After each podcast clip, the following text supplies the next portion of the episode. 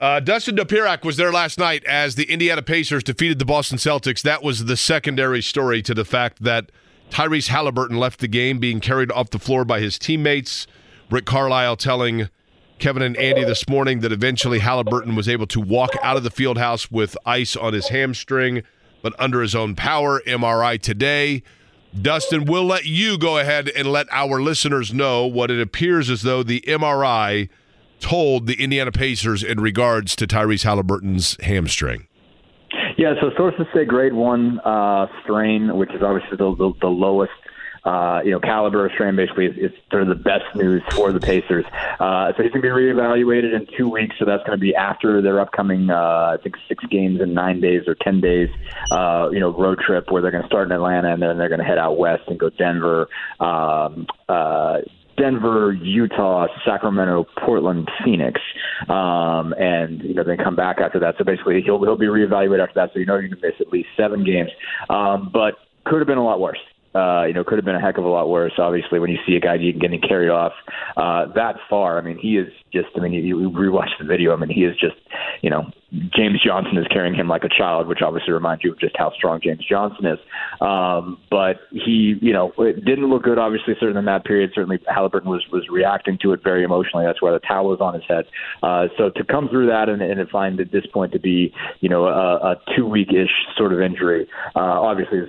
is great news for the Pacers considering what it could have been. Um, obviously, you don't know it's definitely just going to be two weeks. Obviously, last year, um, you know, when he had the elbow sprain right around this time, um, you know, I, I think it was probably on a similar time frame and ended up being a little bit longer, you know, a, a couple more games, I think, beyond uh, what the what the you know minimum was for him to kind of get trained back up, and then he had to play with the uh, um, uh, the brace kind of on his elbow that, that you know messed him up for a couple of games. Um, so I think you're probably ultimately looking at a similar time frame, which makes it you know uh, it makes it a significant loss. I mean, uh, obviously that's that's tough to lose. The guy's definitely been their best player, who's been their closer, who just has so many things run through. Um, but on the flip side, I think they're better built for it to handle it than they were a year ago. And again, it's just it's a much shorter timeline to lose them uh, than what you thought it might have been. It's certainly much, much better than you know the worst case scenario. Dustin, I know you mentioned this in your piece, Dustin Dopirak, Pacers beat writer. You can find his work and this article on Indy Star dot com, and you touched on it a little bit there, but a year ago they lose nine of ten games when Haliburton's out. Different injury, of course, elbow sprain, bone contusion on the left knee, but they were never really the same team, nor was he when he came back even, as you highlight, losing seventeen of twenty. You mentioned that they're better equipped. In what ways, in your mind, are they better equipped, and in what ways does the franchise feel they're better equipped to kind of keep the tide and keep the boat afloat while they are without their star? I mean, depth is a really big piece. You know, first off, I mean, obviously they've got eight guys uh, that were averaging double figures. I mean, these, you know, adding a couple guys like Bruce Brown and Obi Toppin, whether you view them as whether they've been as good as advertised or not, they are still guys who can put the ball in the bucket and can contribute. Um, and so they've played really eleven rotation guys, uh, guys who have got that many minutes. They've got that many guys that they trust to get out there, from, you know, Haliburton to Isaiah Jackson on the low end of that, you know, T J McConnell. And those guys have all, all made pretty significant contributions. So you, you don't have to throw anybody in there, you know, with this injury that hasn't been playing. And I think even early um, on in that stretch when, when Haliburton was missing time last year, I think Mathurin was also hurt. He had his back lock up, I think, right before that Knicks game. Um, so I think the next one he was still out. They had to play Terry Taylor. Um, Um, so they're not going to have to, at any point, um, go that far. And everybody who had to have an elevated role last year has at least done it once, you know, know knows what this is like. I mean, for one thing, um, you know, even though maybe you, you might not have seen as much growth as you wanted to, you know, you have a more more experienced, uh, you know, Bennedict Mathurin. Um, he didn't have a very good stretch last year, you know, when, when he was asked to kind of pick, take on a bigger role. Um, and, and he, I think that was the first stretch where he started um, at all last season, and he was removed from the lineup pretty quickly because he was struggling in that case. I think he's better equipped, whether they start him or whether they just keep giving him big minutes and, and big opportunities to score, he's better equipped for that. Um, you know, a, a guy like Aaron Nesmith, I think, is is more ready to take on a bigger scoring role if he has to. And, and Andrew Nembhard has been in this position Um, certainly before. If he has to start at point guard, um, you know, if he doesn't, you obviously have a guy like Bruce Brown that can do it, who's won a title. I mean, like you, you just have a lot more options, and it just seems like I mean, there's there's a style of play seems more ingrained. Uh, you know, they're, they're also defending better lately. I mean, just the there's the selfishness, selflessness, the ball movement. It just seems to really work well, and and the fact that they were able to summon that good of a performance last night, uh, you know, on the heels of him being injured and come out and have a forty-four point third quarter. You know, some of that's obviously adrenaline, but I mean, a, a lot of it is, is also execution. I mean, they did a really good job of sticking to, you know, the game plan, playing every bit as fast and not backing down. And I mean, Jaylen Brown was even really impressed. He was just like, you know, those guys didn't, they they, they really ramped up in the third quarter. You, you lose a guy like Haliburton, you think they'd be a little bit dazed, and they, and they were actually coming at you harder. Um, so I, I think all of those elements come into it. They're just better built, more depth, more guys that they can trust, um, you know, and guys that are just further along and more experienced in the situation that they should be better. That's not to say that they won't lose some games, and they'll probably lose at least one or two games that you would look at and say, well, that's a game you win if you have Haliburton, um, but I, I think they're at least you know well off enough that the bottom doesn't fall out. Do the Pacers play up and play down? And by that I mean, Dustin, we see this with teams that you know they they seemingly obviously elevate their game. You know, from Milwaukee, Boston, but then at the same time turn around and lose to Washington. I mean, did they have? Is that part of being a young team? Of the understanding of being able to to buckle down night in and night out, as opposed to just when everything's juiced up? Yeah, one hundred percent. I mean, that that's a bit like literally, you know, what Tyrese Haliburton's answer was when I asked him why they lost to Washington in Washington. You know, um, it was basically that that's that's an issue. It's still a young team and is not fully understanding how to how to you know get up for games like that. And and I mean, part of that was also drain. Um, you know, just you know because they were it's towards the end of a long road trip that become that had become longer because of Las Vegas. There was just that the whole entire adjustment of coming off that tournament, um, and they didn't. Just take that one near, nearly as seriously, and that was pretty much what you just said is more or less word for word Tyrese Haliburton's answer. It's just a young team realizing that like you can't just you know get yourself amped up to play Boston and Milwaukee. Um, you know you have to be you have to understand and believe that all of these teams, no matter how bad their record is, uh, have guys who can beat you. I mean you know everybody's got guys who are all Americans. Everybody's got guys who are lottery picks. You know guys that make you know uh, millions and millions of dollars to play basketball. Even the worst teams have those guys. Um, so you're not walking over anybody. Like it's not like college where you get somebody who's a guarantee game and you know that guy didn't have a single mid-major offer. Like everybody in the N B A is good, so everybody in the N B A can beat you. And they literally say this that sentence out loud um all the time, and they've been burned over that all the time over the last couple of years, and, and to to some extent it still hasn't um, you know sunk in. But I, I, mean, I think it's starting to. I mean, I think you've seen a, a, a little bit of change in mindset over the last couple of weeks, and then obviously you know if they're going to be playing without Haliburton, they are aware that that they're the team that everybody's going to be looking at and expecting them to falter um, because they don't have a second guy. Um, they have some really, really talented players, but they don't have a second guy that's anywhere near his level at this point in terms of like degree to which they're established. You know, maybe Miles, maybe Bennedict somewhere in there, but not quite. So some teams are going to expect them uh, to cower, and they they they they're going to know that they're going to be the you know um, to use their phrase the hunter as opposed to the hunted on some level. Uh, that basically that, that no one's uh, everyone's going to expect them to lose. So their mindset's probably going to change over the stretch, but they actually uh, absolutely have had that problem. They had that issue, you know, lost to Portland. I mean, it's just wild, you know, that they have this many wins this season against Milwaukee and Boston, and yet they've lost to, you know, Portland, Charlotte, Chicago, Washington. I mean, it's it's just wild the, the games that they've let slip by, and how much better off they could be if they just beat the teams early in the season that they should have beat. With T J McConnell, T J McConnell's funny to me, Dustin, because and, and we've I've said this on the show several times. You know, the, here's the blueprint on T J McConnell. He comes down the floor. He starts on the right-hand side. He sweeps around on the baseline. He gets to the left-hand side. If there's nobody to kick it out to, then he curls in and he hits a ten-foot jumper, and then he steals the inbound pass and scores again. I, and yet it happens like a gabillion times.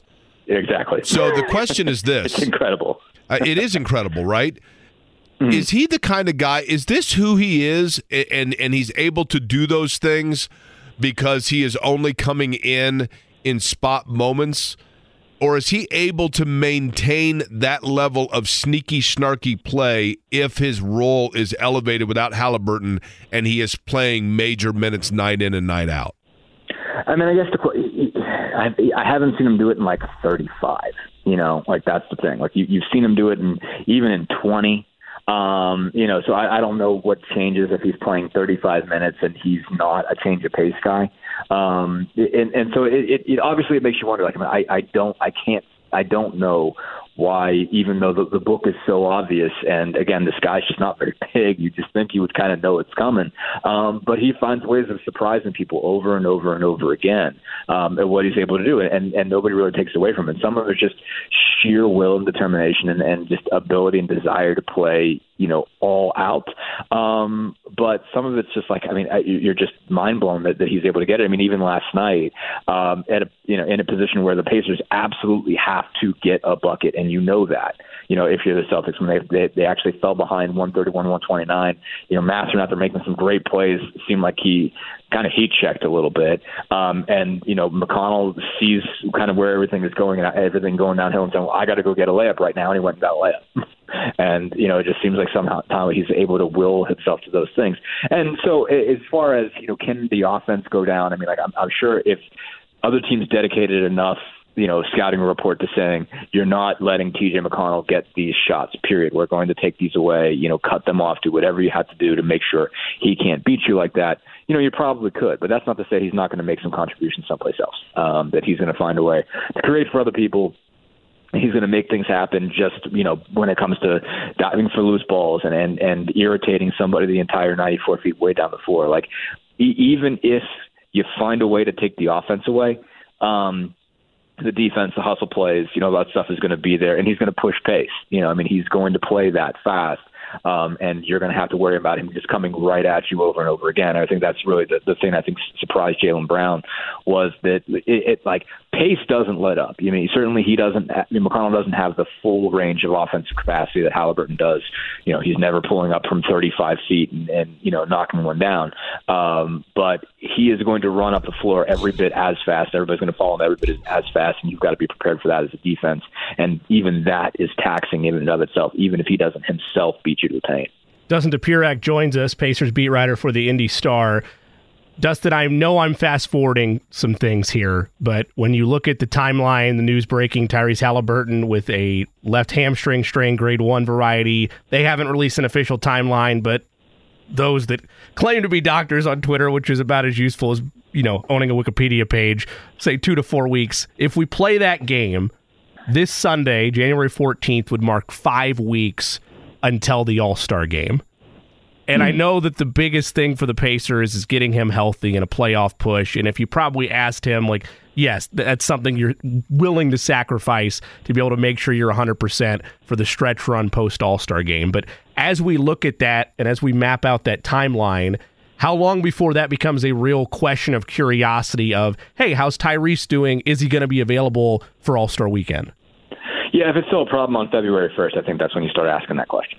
Um, you know, if, if he comes back or if he's on the mend or, or if they can give you a timeline, you know, after the evaluation that comes up on, on, you know, right around when they come back on January twenty-first, you know, then it's not so much of an issue because you're talking about, you know, uh, close to a month after that is, is when the All-Star game is.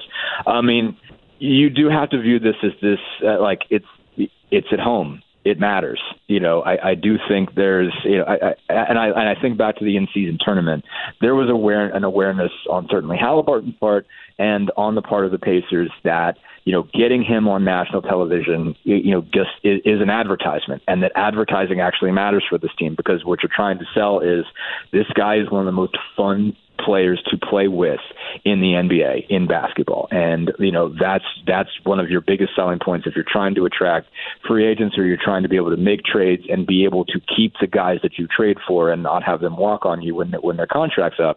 You know, what you're selling is look how fun it is to play with this guy. And the All-Star game is another great, you know, certainly is a really, really great opportunity for that. Both, you know, him being on T V, but also, I mean, he's the host to this thing. Presuming he starts, you know, obviously it's a big deal that, that he was leading among Eastern Conference vote, vote getters, I think. So, like, that's your your next opportunity to sell. It's obviously be past uh, the trade deadline at that point, so whatever's immediate will have happened. But, I mean, you're still looking at free agency in the future and down the line and down the line and down the line. The more of these guys that he can get around, they can look at it and say, you know what, like, whatever you think about Indianapolis as a free agency destination, ain't it fun? Doesn't look fun to play with that guy? You know, don't you think your numbers are going to go up? Don't you think, like, you know, if if, if you're, you're toward the end of your contract, you're going to get paid, you paid, or you're you're, you're doing doing a short, uh, short-term deal, you know, that this guy's going to get you paid? You know, like, look at what this guy can do for you. I mean, like, you know, seriously, like, like even just look at, um, you know, the, what he's done for Obi Toppin. He's, you know, not that Toppin's had a, a phenomenal year, but I mean, you're seeing that he can score and do all the things that you knew he could do. You know, it's just a transition rim runner type guy, and he's putting up pretty good numbers. So, you know, I think just getting him on stage matters, and so I don't think it's something to, you know, uh, as quickly cast aside as you might if, if it were someplace else. I mean, just the, the spotlight is going to be on him, and, and it's something that's um, it, it's worth it's, – I'm not saying it's worth chancing a season. It's not worth chancing a major injury or anything like that. Um, but there is value. It's not a thing that you just cast aside if you're the Pacers. You have to view that, and he has to view that um, as something that is important in the organization, that if, that if you know, if, if he can play without it being dangerous, it's a good idea for him to play. They're not on the same level, but a lot of people point to the twenty fourteen N B A All-Star Game. LeBron and Kyrie linked up for really the first, second time on the floor together, and a lot of people point to that as a, you know, a uh, cataclysmic point of as he's evaluating things in the offseason in Miami. I get it, Tyrese is not LeBron, but that's your large point, is the ability to have those type of connections and on a larger mm-hmm. scale play with one another on the floor for the first time. Yeah, no, absolutely. I mean, I think it, it was, I, I think, really instructive to me just how much people were talking about, you know, what if these guys link up, even after FIBA, after the World Cup, and they were talking about, like, look how much fun Tyrese had, had, seems to be having with Austin Reeves, you know, and, and that kind of thing. And, and, again, he was just best pals with everybody. He's so good at connecting with guys on a human level because he just is really just capable of coming off as a normal person to anyone, um, regardless of just sort of how high up or how how far down. Um, you know, the ladder you are. And so that is, like, he's going to have an opportunity to, you know, spend more time around, you know, some of the best players in the league, and it's going to be his city. Um, and so, you know, that doesn't mean, okay, you, like LeBron James is going to be like, oh, we're coming into Indianapolis now. Uh, all, all, you know, it's just you're, he's going to be around some other young players that he's close with, and, you know, whether or not, even if he doesn't attract somebody like that, you know, uh, you know, they have friends. They have other guys that they talk to that might be looking to move and say, okay, like, that looks like a guy that you could play for. It'd be a good time. You know, they'll vouch. Um, and, like, none of it's bad, and certainly all of it has a chance to be valuable. You don't know what it could lead to, but it's something, and it just gets them around him uh, on the floor and even off the floor. Uh, and you get a sense of what it's like to, for, um, you know, what it would be like to play uh, for a franchise when he's a superstar. Dustin, just out of curiosity, are you currently covering the Iditarod? Uh, no, Maxine has a lot of thoughts about what's going on. Maxine, in the street this, okay, today. and, yeah. and I, I don't have we met Maxine before? We, we we have met Maxine several times. You have, at least on several iterations of your show. Maxine has made uh, Ma- Maxine has is how Maxine is how old? My apologies for asking she, again. She is a three. She, she's still three. I guess she's three and a half year old beagle. She be, she'll be four. Oh, that's right. The beagle. Yeah, the beagles. Beagles very sure of themselves, right? Oh, boy, boy, howdy, are they? Yeah. she is She is under the impression that she is the queen of this of, of Parker Avenue, and that everybody uh, must listen to whatever it is, all, all of her rules. Well, she probably so is the queen of violating the rules today. Maxine's a sweet girl, right? Now, she is. Now, she is. Now, Dustin, do you have a dog voice? For her, I, yeah. I kind of do, but I'm of not Of course, because you're not a sociopath, right? Is it right? Exactly. Can, can, hello, baby. Hello, baby. Like that? Is it like that? Not quite. Okay. Not not quite. It's there's it's higher, but yeah. Okay, fair enough. Hey, can yeah. Bennedict Mathurin, Dustin, uh, Dustin Dopirak of the Indianapolis Stars, our guest, talking about the Pacers. Let's just say, for the sake of argument, that Bennedict Mathurin, Bennedict Mathurin now does kind of inherit the mantle of, like, one of your main offensive scoring pieces. Not that he hasn't always been, but without Haliburton on the floor. Can he be a leading scorer type player without your offense kind of grinding down to have to go through him? And I don't mean that as a knock on him, but does that make sense what I'm asking? A hundred percent. Yeah. No, it's exactly what, you know, it, I, I think it's exactly the question of how, uh, and, and, and I think he's getting better at it. But I, I think, to your point, it's because when you have Haliburton on the floor, it moves, the ball moves so fast. And Haliburton, you know, Mathurin can be a guy who likes to get somebody in isolation and, you know, take a couple crossover dribbles and then uh, and then attack you. um, and but take his time and say, okay, like, how am I going to take this guy one-on-one? And it's not that it becomes, I mean, it's not James Harden-esque. Like, he's not that, it's not that much of a pounded, you know, six or seven times before you're finally going to go at the guy and step back and whatnot. But, but ultimately, you know, he's got a lot of one-on-one skill and he knows it. Um, and so he wants to see what, what he can do with that. And it's different to, you know, just when you're playing with Haliburton, you're kind of cutting and moving, cutting and moving, cutting and moving and trying to get in space. And, and Haliburton's thing with Mathurin is to try to get him to more frequently be ready to catch and shoot. Um, he said, you know, he, he likes to dribble sometimes. You know, he likes to kind of take a take one um, at least. And it's just like, no, I want you to, I, I, I put you there. I got you the ball right there. Take it. Um, and so there's been some, he's been pushing him. I think Haliburton even said, you know, I've been annoying him sometimes. Um, But he started to get better there. But I mean, I think that's that is, I think, a key question, because it's just if, if Mathurin, if, if you ultimately need Mathurin to be your number two guy, and you need him to be your number two guy in such a way that you could put him on the floor with Haliburton, and that it, you know the situation is that if you double Haliburton, if you bring all these blitzes, Mathurin is going to burn you for thirty-five, forty. Um, then he has to also be able to prove that he can play when Haliburton gets to play the, the, the way he wants to play. You know, he's got to be able to score both when it's being played at Haliburton's pace and as the guy that has to take over when Haliburton is being taken out of the game by all that other team's resources.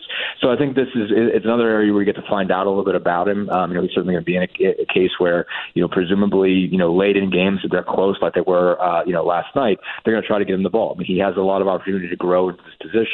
Um, and so, again, I think you're seeing some strides, and, and there's they're slow. They're not happening fast all the time. And there's certainly games where, you, you, you know, he kind of disappears. Um And there are certain games when, when he you know takes too many shots and struggles or whatever. But uh, you know that's I, I think that's one of the questions you're asking. Yeah, I have the exact same question, because it's like he he is, as you know Rick Carlisle came out and mentioned, he's like the one guy who can, you know other than Haliburton, who can create his own shot all the time. That that, that you know that when whenever he wants to, he can get his and get his at any level. You know, whereas you know like obviously McConnell can get his specific shot. You know, and and Buddy can kind of get his specific shots. You know, Mathurin has kind of a, a wider array of Of spots that he can get to where he can get open on the floor or get some space on the floor. Um, but, you know, it, does that ultimately jive with Haliburton? You know, does can he only be effective, you know, with this group if he's coming off the bench and he's, he's playing in a second unit scenario? You know, all of these things you have to find out as you're thinking about building your roster for the future. And so he's still one of the biggest questions they have to ask when they have to figure out what else is that they need if they're as they try to build um, in, in a couple years towards being a team that can compete for a title. Does Maxine have, like, neighborhood friends that- Or, or like play dates or anything like that? Dog park friends? Yeah, I mean, yes, not so much in the neighborhood, but she's got, uh, you know, she's got cousins, in a manner of speaking. It, uh, right, so she's uh, not... Know, basically, my, so, my wife's friends, several of them have mm-hmm. dogs that she hangs out with from time to time. That's a, okay, and who does she hang out with? Do we know the names of some of the other dogs she's been... Like, are there other dogs that are bad influences on Maxine that you'd say, well, you know, I, I don't...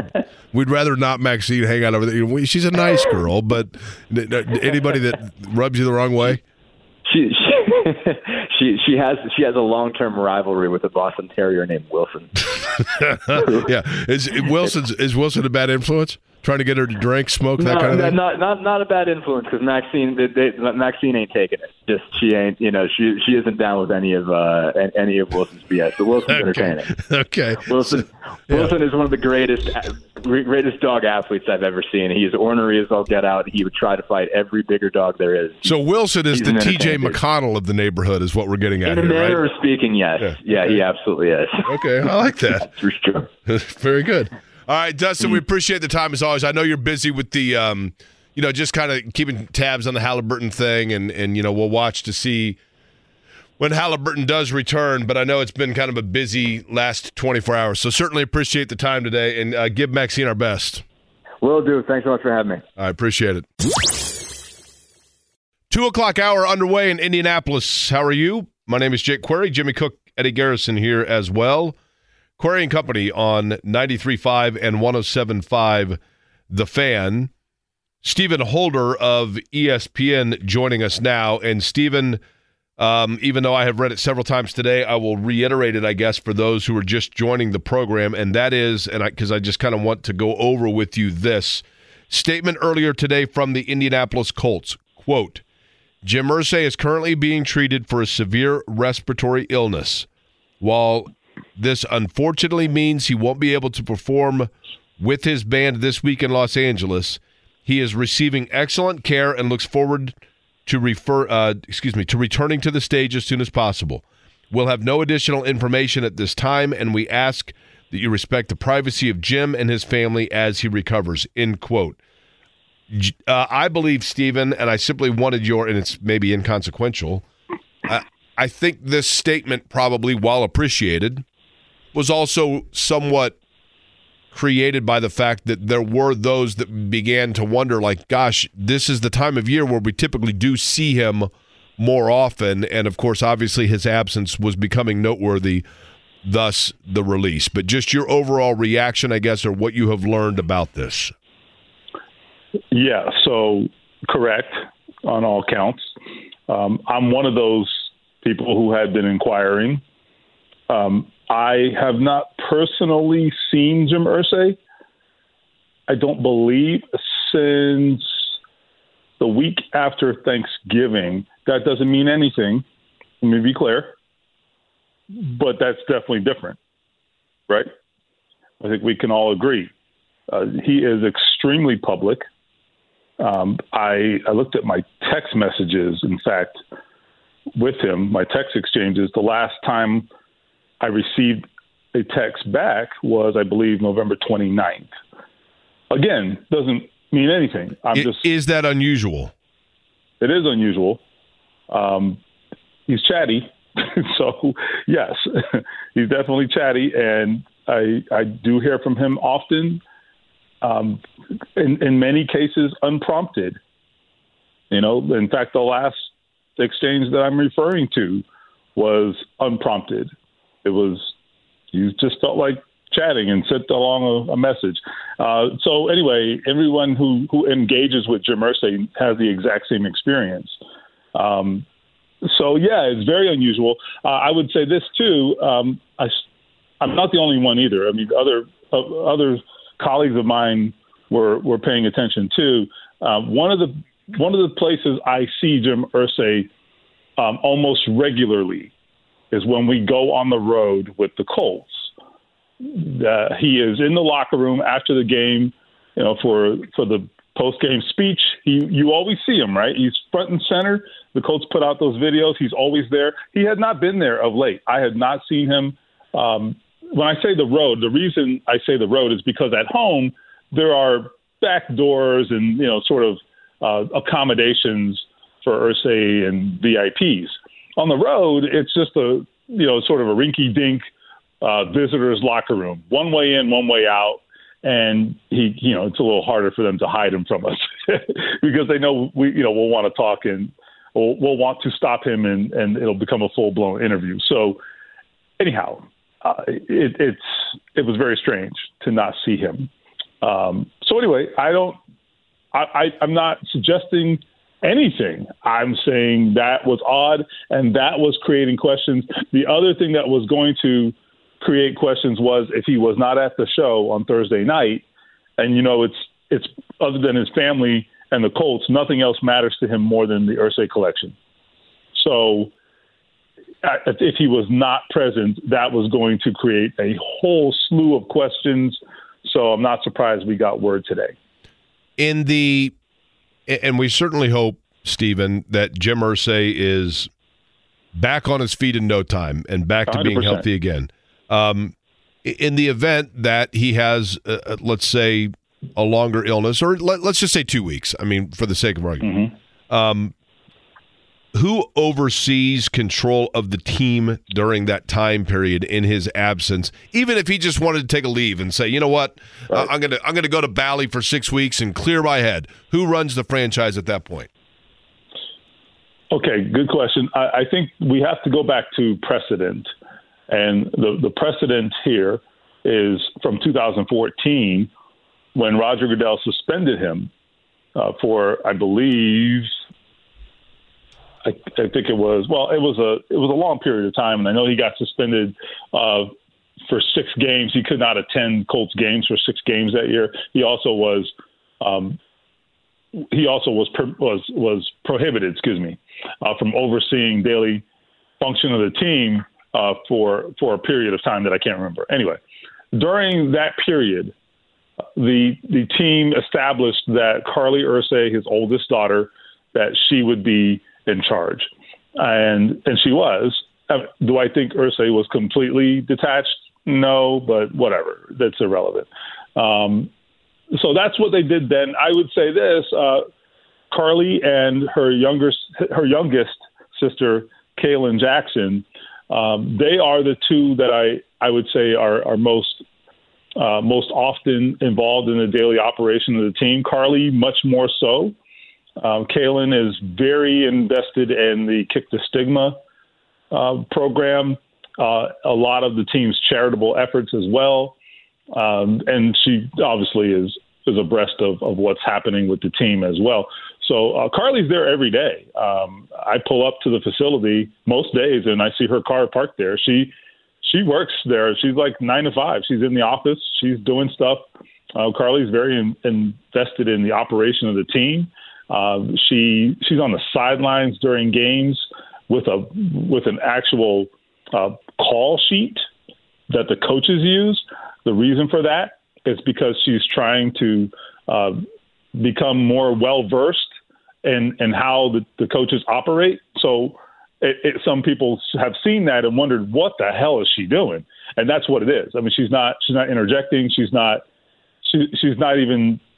She's not even, uh, they don't even have any interaction with her during the game. Uh, she's really just an observer trying to kind of, you know, kind of learn and, and I think master the business. So all that's a good thing, I think. Um, so yeah, Carly would be presumably uh, the, the next person to, to truly uh, run the team on a daily basis.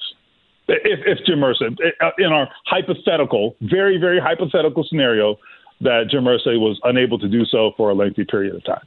Stephen Holder's our guest from E S P N dot com. Okay, Stephen, let's start looking back at the season itself. You know, much has been made about the final play and the final game and those sorts of things. Um, we now have heard from Shane Steichen. We know that it appears as though Gus Bradley will be retained. Uh, I guess the first question would be this. If you had to pick the area where the Colts most likely will look the most different next year, aside from quarterback, it will be where? Hmm. I like that. Uh, wait, before we go on, I, I want to interject with one thing. I didn't want to do this when we were talking about much more serious matters, but this is funny. I, I got in my car to pick up some groceries earlier. You guys were on when I turned the, the, the ignition on. The station was on, so I, I listened for the first few minutes, and I as soon as I turned on, turned it on, I heard a reference to Marty Blake, and it brought like such joy to my heart. And I also wondered, do your co- do your colleagues in the studio know who the hell Marty Blake no, even is? Zero question. No question. L- we'll ask no them. Idea. No we'll- idea. No Eddie? Nope. What was the name? I'm sorry, I wasn't paying Marty attention. Marty Blake. Nope. You mentioned it during, what was it, like a video game rant or something? I, I, I didn't know the context. I think that's right. I was talking about how when you do iRacing, you get people that like think it's Monaco, and I said it's like when you play pickup ball, and you're like, guys, Marty Blake's not walking through that door. Right. I love that. Half your listeners know don't know who the hell that is. Okay, how about this? I got the Patino reference involved there, though. Marty McFly. Are you familiar with Marty McFly? I am familiar with Marty McFly. Eddie, yes. Marty McFly? Yes. Yes. Okay. So we at least brought him back up to the future here, or the present. eighty-eight right, miles Stephen? An hour, baby. Let's roll. Let's do it. That's right. So, Stephen, so, would you like to edu- educate the boys on who Marty Blake is? Yeah, so Marty Blake was, um, well, he he was, I think he's a general manager of maybe even a, even multiple teams. I can't remember. But um, he was he was a, an, an N B A scouting director for many, many, many years. And I mean, like, till he was like literally an old man. Um, I think he's passed on now, if I'm not mistaken. Uh, I believe he died some years ago. But uh, but the reason I, I brought joy to me is because Marty Blake, who I, I have an N B A background, as some of you might know. And I remember at draft time, I would go to the draft camp, as they used to call it. Now it's Combine. I used to go to the N B A draft camp in Chicago, and Marty Blake would be there, and he would just hold court. And it was like it was like basically talking to Mel Kiper, but but in basketball. And this guy actually knew everything because he was actually the, the guy scouting these guys and actually helping make picks and so forth. He was unbelievable. And he, this is a guy who would, he, I think was one of the first people to start traveling abroad and really going out and finding talent in Europe and Asia Um, he was he was ahead of his time, man. He really now, was. And you talk about a guy who just like knew his knew his job. He was he was the best. Now, Stephen, here we go. This is beautiful. I'm going to put you on the spot here now, right? And Eddie and Jimmy, you guys can partake. Somebody just texted me within the market that we all know and like that said, by the way, my grandfather, Jake, gave Marty Blake his first job working wow. in P R. Now, what person in Indianapolis, of course, right, would be the one be Eddie White. would be the one whose grandfather gave Marty Blake his first job? That's definitely Eduardo Blanco. Yes. Eddie White is indeed the correct answer. Awesome. Eddie White is indeed the correct answer. Of course there's an Eddie White connection. Yes. Of course. Of course, right? Now, oh, man, that's hilarious. The other question in all this, Stephen, before we get to the Colts, is you said that you got in the car, we were talking about something, and you heard Marty Blake, and you, quote, were listening for a few minutes. Now, what I'd like to know is, does this mean that you were just driving two blocks, or you decided to go ahead and turn it over to a different station? No. You, so you would, you'll be happy to know Uh, that Kroger is a very short distance from the house. So, okay. No, it, it, that's all it was. Want to make sure we're cool. I do okay. want to ask one non-Colts question, but a football question all the same, Stephen, while we have you, because you yeah. reacted like many did on Twitter today. It's not directly tied to the Colts, but it does impact the A F C South. The uh, Tennessee Titans part ways with Mike mm-hmm. Vrabel. Uh, disappointing last two years, but a coach of the year it, in twenty twenty-two and led them to a one seed A F C championship game, caught you by surprise. I- I'm not saying that that's a right or wrong opinion, but I want to know why you're so curious as the rationale for this about face by Tennessee. Yeah, I mean, I think that they've been in a tough spot as a franchise the last couple of years, and and I don't think it's through any fault of his own.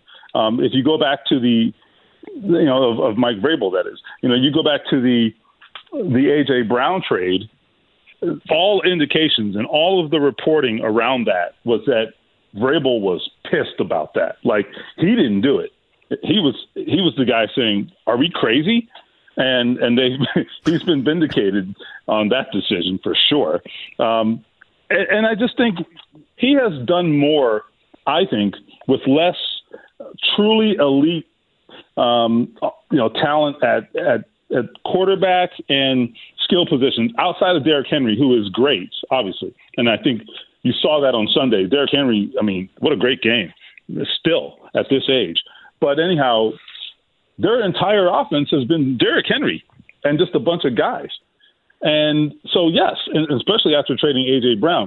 So I just think that he has he has instilled a, a toughness in that team that has carried them for years.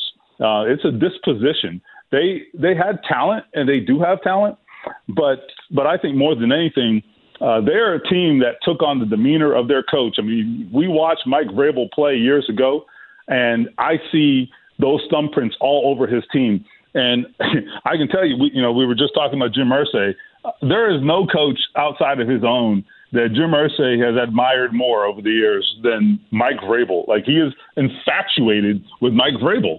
And I get it. I mean, there really is something to his teams. Now, again, um, there is some truth to maybe evolving and, and maybe maybe his teams needed to be a little bit more cutting edge. I, I don't know. But I also don't know that that would have worked because of the personnel that they had. So anyway, I, I, I, was, I wasn't totally caught off guard because there was buzz.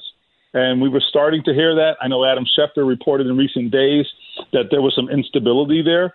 Um, but this looks like the owner made the call. Um, she's on record saying this was her decision. So very interesting to see where this goes. And obviously there's the New England rumor and, and all that. So it, it's a fascinating situation. And I would sure. assume that head coach will still be his next move as opposed to a coordinator. Oh, I have no doubt. I have no um, doubt. Okay, Stephen, so back to the Colts. The area that you think they might look the most different, not named quarterback, is where? Yeah, so uh, I'm I'm – guessing, and maybe this is wishful wishful thinking, um, I have to think it's in the secondary. You know, it's interesting. Last year, uh, Chris Ballard, I, I, they were terrible last year. Okay, there's no question about it. But um, to his credit, he saw a, a young secondary and a secondary that, that didn't have a ton of depth. And so what did he do? He went out and he he he sort of shored that up by signing Stephon Gilmore and bringing in guys like um, Rodney McLeod, you know, a veteran safety who I thought was great for them last year. And and I think, you know, it, it, I saw the benefits of it, but I think you could look at the record overall, and, and it's very easy to say, well, that didn't get us anywhere. But there were other issues, right? I mean, that wasn't their issue. There were certainly much bigger issues. So anyway, what you then did was, you know, be, because you did not take the same approach this year in terms of, of bringing in that veteran presence, and then you also had the double whammy of multiple, multiple injuries back there, you were left with an absolute disaster of a secondary. They took a guy who they moved to linebacker, and Ronnie Harrison, and then Julian Blackman gets hurt, and they're like, whoa, whoa, whoa, whoa, whoa, never mind. Go back to safety. Like, that's a disaster. That is a complete, absolute disaster. And and I'm telling you, C J Stroud had two touchdown passes the other night. Both of them involved mistakes in coverage. What else do we need to say, right? I mean, you have basically wasted, you wasted the best pass rush in the Indianapolis era, man. Like, if I sound upset, it's not that I'm upset. I'm just, like, bewildered. So I, I just think you got to do something about that. Look, it's no offense to Juju Brents and, and you know, the Jalen Jones of the world. Like, I mean, Jalen, jo- yeah, Jalen Jones of the world. Like, those guys, you know, you're talking about, in one case, a, a, a rookie who who barely played this year because he was hurt, and then another guy who who was, I think, a seventh-round pick. So, I mean, what are we even talking about, you know? Yeah, you got – yeah, you had coverage busts. No kidding. Stephen, so anyway, I think that's where they should make the biggest changes.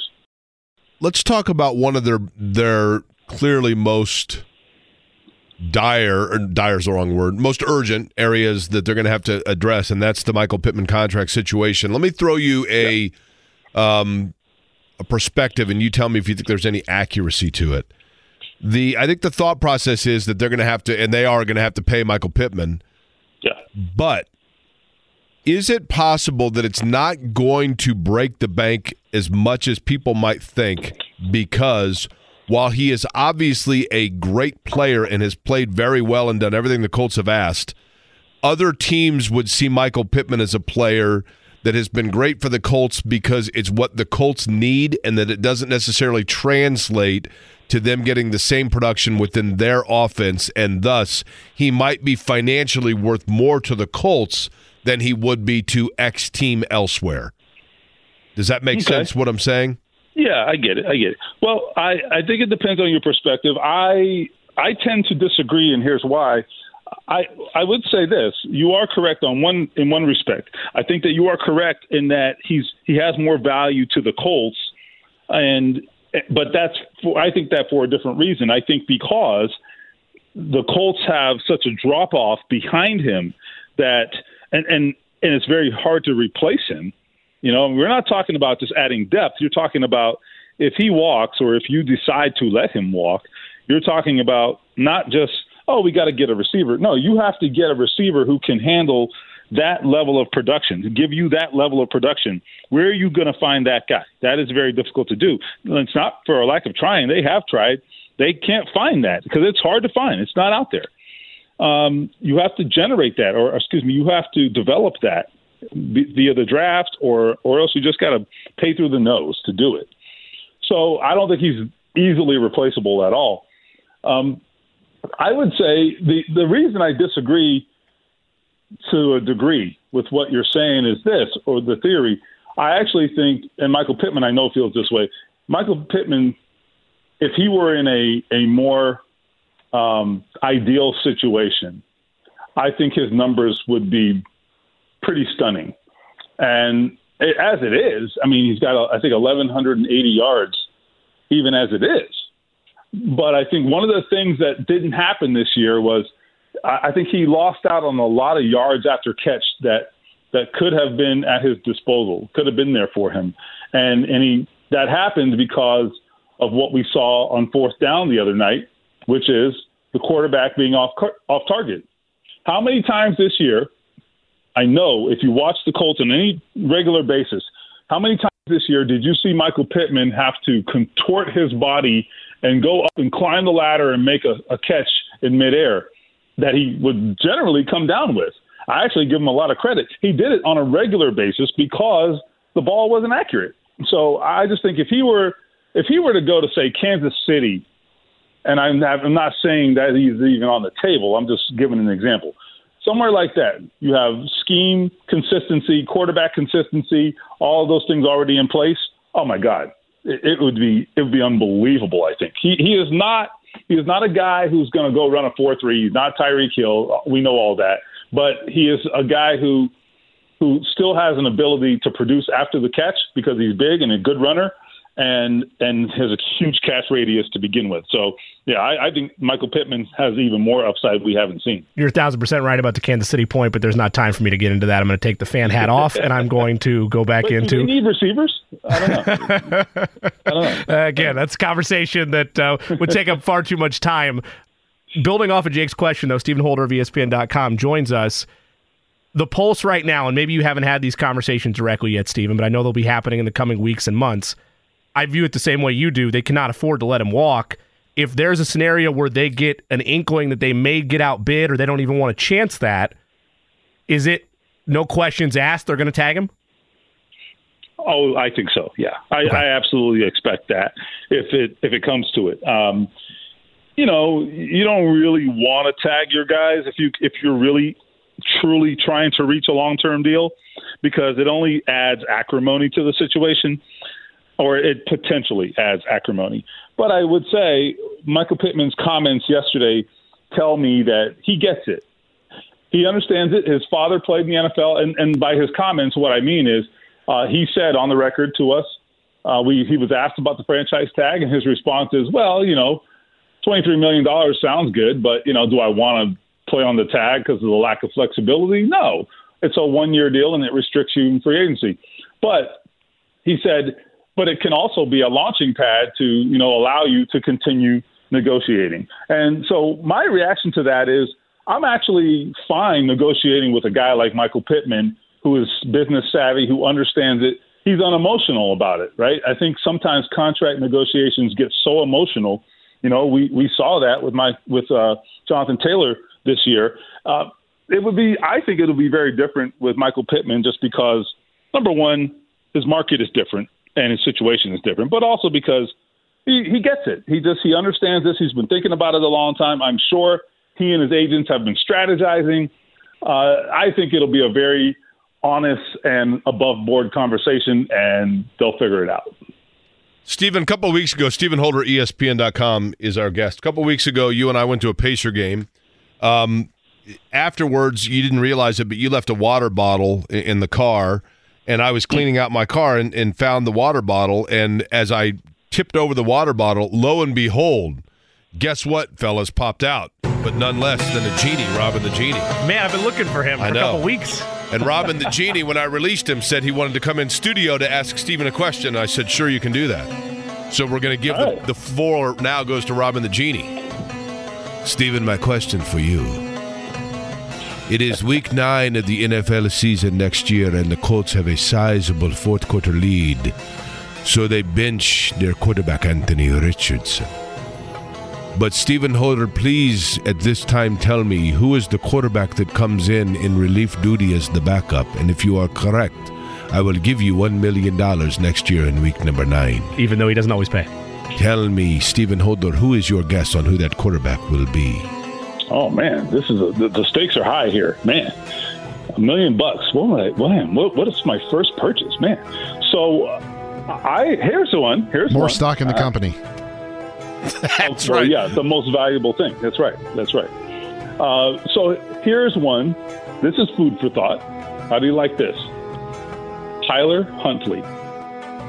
Wow. Ravens backup. Okay. Thought, yeah, thought-provoking, right? Listen, he's a guy. I have I recorded your answer. A, I don't think he's a guy who necessarily gets a starting job. He's going to try, I presume. And maybe the Ravens just say, no, we don't let this guy go. We're keeping him. I don't know. But he's intriguing, and he has a similar style to to Anthony Richardson. I mean, they have almost an identical style, right? So in terms of what the things that they're good at. So it would be interesting. I mean, you could, you, you almost don't lose, you know, sort of the, the your favorite parts of the playbook if Huntley has to play. This is super hypothetical, obviously. Um, only the, only the genie knows. But I mean, I would say it depends on, on what his market is out Does there. It, you know, for and that so we'll reason, see. Stephen, you, you make it a, a really interesting point in terms of style of play.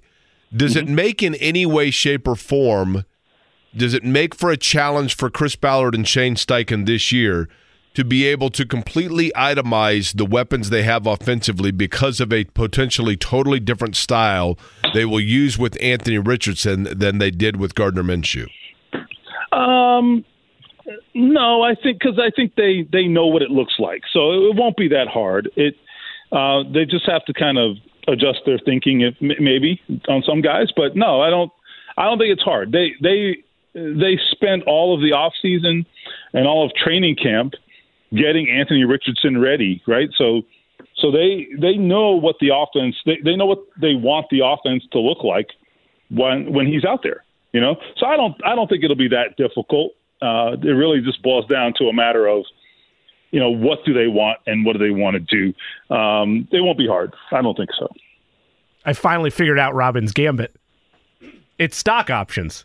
That's what it is. That's why I'm not getting cash. He doesn't right. include that That's in the right. disclaimer, but it's stock options for the company. Penny That's, stocks. Yeah, That's okay. Right. All right. All the well, actually, it's mostly cryptocurrency. Ah, okay. Stephen, just so you know, we, we do know that Robin the Genie's big on cryptocurrency, so you never know actually when you're going to be able to cash in. Oh, well, yeah, that's that's totally a, a for sure thing. So I, I appreciate it. Big that. on GameStop, too. He's actually trying to re- recreate right. that magic from a couple years ago. Uh, last question for you, Stephen. In terms of the next week or so, what are kind of the next – you know, the season is so funny because it just ends, right? It's just over. Yeah. Um, you know, usually there's like a year-end press conference where they kind of go over everything. Uh, where do things stand in terms of the next week or two? What's kind of the next step here for people to anticipate? Okay, well, in terms of voices, you will hear from Chris Ballard as early as this week. Um, we're we're nailing that down. So don't have a, a, a for sure answer yet, but that will happen. And I think that'll be interesting because, you know, it, it's going to be so different than last year. Really, we haven't talked to him, I don't think, in an interview setting uh, since the preseason, you know, when they were coming off a, a four-win season. So So very interesting. I want to hear what he thinks about the direction of the team, how close he thinks they are. Shane Steichen thinks they're close to something. Uh, I want to hear what Ballard thinks. And and if he agrees, then what does that do in terms of uh, altering his team-building approach?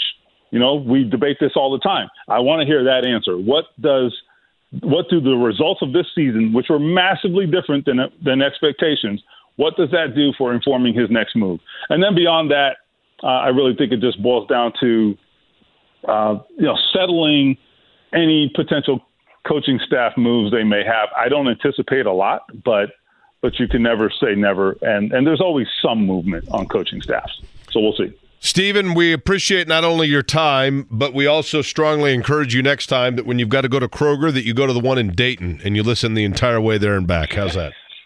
Okay. Will my signal uh, stay up all the way? We'll see. We okay. have the app just for you, Stephen, as you know, right? Oh, that technology stuff. Yeah, that's cool. Yeah, yeah. I mean, listen, believe it or not, it is possible to both know Marty Blake and modern technology. I, you know. Oh, trust me. I, I, I am CarPlay all day. Yeah, I am. Actually, I do know that for a fact, too. That was along uh, with right. the water bottle. Stephen, appreciate That's it, right. man. See you guys. All right, Stephen Holder, E S P N dot com. Stephen's got a nice ride, by the way. So I lied, actually. I didn't drive. He, he drove. And then I just, the water bottle was his, though. But he does have a nice car.